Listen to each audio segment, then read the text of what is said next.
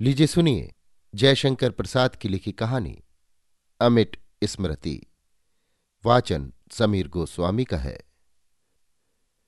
फाल्गुनी पूर्णिमा का चंद्र गंगा के शुभ्र वक्ष पर आलोक धारा का सृजन कर रहा था। एक छोटा सा बजरा वसंत पवन में आंदोलित होता हुआ धीरे धीरे बह रहा था। नगर का आनंद कोलाहल सैकड़ों गलियों को पार करके गंगा के मुक्त वातावरण में सुनाई पड़ रहा था। मनोहर दास हाथ मुँह धोकर तकिए के सहारे बैठ चुके थे। गोपाल ने ब्यालू करके उठते हुए पूछा, बाबूजी, सितार ले आओ? आज और कल दो दिन नहीं, मनोहर दास ने कहा। वाह बाबूजी, आज सितार न बजा तो फिर बात क्या रही? नहीं गोपाल, मैं होली के इन दो दिनों में ना तो सितार ही बजाता हूँ और ना नगर में ही जाता हूँ। तो क्या आप चलेंगे भी नहीं? त्योहार के दिन नाव पर ही बीतेंगे। ये तो बड़ी बुरी बात है। यद्यपि गोपाल बरस बरस का त्योहार मनाने के लिए साधारणतः युवकों की तरह उत्कंठित था, परंतु सत्तर बरस के बूढ़े मनोहर दास को स्वयं बूढ़ा कहने का साहस नहीं रखता। मनोहर दास का भरा हुआ मुँह, दृढ़ अवयव और बलिष्ठ अंग विन्यास गोपाल के यौवन से अधिक पूर्ण था, मनोहर दास ने कहा, गोपाल मैं गंदी गलियों या रंग से भगता हूँ। इतनी ही बात नहीं, इसमें और भी कुछ है। होली इस तरह बिताते मुझे पचास बरस हो गए।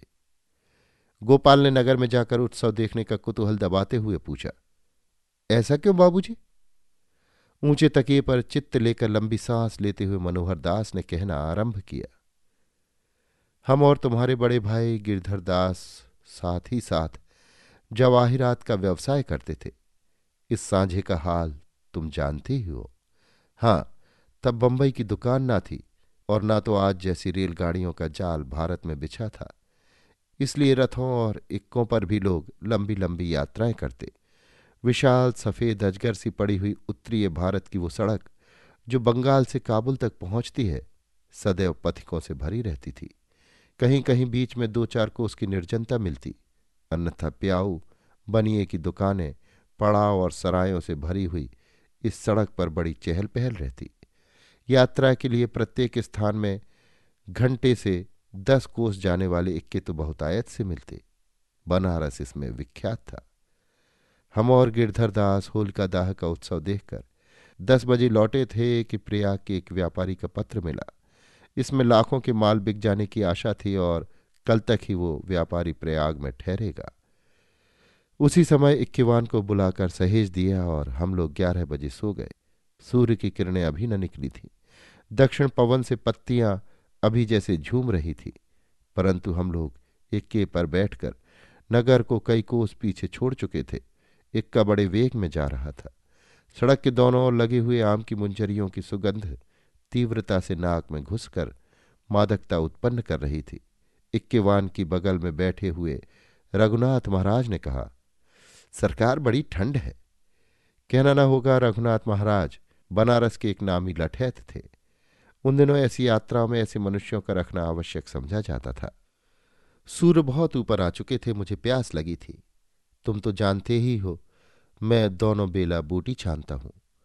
आमों की छाया में एक छोटा सा कुआँ दिखलाई पड़ा, जिसके ऊपर मुरेरेदार पक्की छत थी और नीचे चारों ओर दालाने थी। मैंने इक्का रोक देने को कहा पूरब वाली दालान में एक बनिए की दुकान थी, जिस पर गुड़, चना, नमक, सत्तू आदि बिकते थे। मेरे झोले में सब आवश्यक सामान थे। सीढ़ियों से चढ़कर हम लोग ऊपर पहुँचे। सराय यहाँ से दो कोस और गाँव कोस भर था। इस रमणीय स्थान को देखकर विश्राम करने की इच्छा होती थी। अनेक पक्षियों की मधुर बोलियों से मिलकर पवन जैसे सुरीला हो उठा। ठंडई बनने लगी। पास ही एक नींबू का वृक्ष खूब फूला हुआ था। रघुनाथ ने बनिए से हाड़ी लेकर कुछ फूलों को भिगो दिया। ठंडई तैयार होते होते उसकी महक से मन मस्त हो गया। चांदी के गिलास झोली से बाहर निकाले गए, पर रघुनाथ ने कहा, सरकार इसकी बहार तो पूर्वे में है, बनिए को पुकारा। वो तो था नहीं, एक धीमा स्वर सुनाई पड़ा। क्या चाहिए? पूर्वे दे जाओ। थोड़ी देर में एक चौदह वर्ष की लड़की सीढ़ियों से ऊपर आती हुई नज़र पड़ी। सचमुच वो सालू की छीट पहने एक देहाती लड़की थी। कल उसकी भाभी ने उसके साथ खूब गुलाल खेला था। वो जगी भी मालूम पड़ती थी। मदिरा मंदिर के द्वार सी खुली हुई आँखों में गुलाल की गरद उड़ रही थी। पलकों के छज्जे और बरौनियों की चिकों पर भी गुलाल की बहार थी। सरके हुए घूंघट से जितनी अलकें दिखाई पड़ती, वे सब रंगी थीं। और भीतर से भी उस सरला को कोई रंगीन बनाने लगा था। न जाने क्यों इस छोटी अवस्था में ही वो चेतना से ओतप्रोत थी। ऐसा मालूम होता था कि स्पर्श का मनोविकारमय अनुभव से सचेष्ट बनाए रहता। तब भी उसकी आँखें धोखा खाने ही पर ऊपर उठती। पुरवा रखने ही भर में उसने अपने कपड़ों को दो तीन बार ठीक किया, फिर पूछा, और कुछ चाहिए? मैं मुस्कुरा कर रह गया। उस वसंत के प्रभाव में सब लोग वो सुस्वादु और सुगंधित ठंडई धीरे धीरे पी रहे थे और मैं साथ ही साथ अपनी आँखों से उस बालिका के यौवनोन्माद की माधुरी भी पी रहा था। चारों ओर से नींबू के फूल और आमों की मंजरियों की सुगंध आ रही थी। नगरों से दूर, देहातों से अलग, कुएँ की वो छत संसार में जैसे सबसे ऊँचा स्थान था। क्षण भर के लिए जैसे उस स्वप्न लोक में एक अप्सरा आ गई हो। सड़क पर एक बैलगाड़ी वाला बंडलों से टिका हुआ आँखें बंद किए हुए बिरहा गाता था। बैलों के हाँकने की ज़रूरत नहीं थी। वो अपनी राह पहचानते थे। उसके गाने में उपालंब था, आवेदन था। बालिका कमर पर हाथ रखे हुए बड़े ध्यान से उसे सुन रही थी। गिरधर दास और रघुनाथ महाराज हाथ मुँह धो आए, पर मैं वैसे ही बैठा रहा। रघुनाथ महाराज उजड्ड तो थे ही, उन्होंने हँसते हुए पूछा, क्या दाम नहीं मिला? गिरधर दास भी हंस पड़े। गुलाब से रंगी हुई इस बालिका की कनपटी और भी लाल हो गई। वो जैसे सचेत सी होकर धीरे धीरे सीढ़ी से उतरने लगी। मैं भी जैसे तंद्रा से चौंक उठा और सावधान होकर पान की गिलौरी मुँह में रखता हुआ इक्के पर आ बैठा। घोड़ा अपनी चाल से चला। घंटे डेढ़ घंटे में हम लोग प्रयाग पहुँच गए। दूसरे दिन जब हम लोग लौटे तो देखा कि उस कुएँ की दालान में बनिए की दुकान नहीं है। एक मनुष्य पानी पी रहा था। उससे पूछने पर मालूम हुआ कि गाँव में एक भारी दुर्घटना हो गई है। दोपहर को दुर्हट्टा खेलने के समय नशे में रहने के कारण कुछ लोगों में दंगा हो गया। वो बनिया भी उन्हीं में था। रात को उसी के मकान पर डाका पड़ा। वो तो मार ही डाला गया, पर उसकी लड़की का भी पता नहीं। रघुनाथ ने अक्खड़पन से कहा, अरे, वो महालक्ष्मी ऐसी ही रही।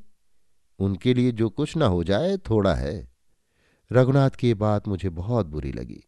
मेरी आँखों के सामने चारों ओर जैसे होली चलने लगी। ठीक साल भर बाद वही व्यापारी प्रयाग आया और मुझे फिर उसी प्रकार जाना पड़ा। होली बीत चुकी थी। जब मैं प्रयाग से लौट रहा था, उसी कुएँ पर ठहरना पड़ा। देखा तो एक विकलांग दरिद्र युवती उसी दालान में पड़ी थी। उसका चलना फिरना असंभव था। जब मैं कुएँ पर चढ़ने लगा तो उसने दांत निकालकर हाथ फैला दिया। मैं पहचान गया। साल भर की घटना सामने आ गई। न जाने उस दिन मैं प्रतिज्ञा कर बैठा कि आज से होली न खेलूँगा। वो पचास बरस की बीती हुई घटना आज भी प्रत्येक होली में नई होकर सामने आती है। तुम्हारे बड़े भाई गिरधर ने मुझे कई बार होली बनाने का अनुरोध किया, पर मैं उनसे सहमत न हो सका और मैं अपने हृदय के इस निर्बल पक्ष पर अभी तक दृढ़ हूँ। समझा ना गोपाल। इसीलिए मैं ये दो दिन बनारस के कोलाहल से अलग नाव पर ही बिताता हूँ। अभी आप सुन रहे थे जयशंकर प्रसाद की लिखी कहानी अमिट स्मृति। वाचन समीर गोस्वामी का था।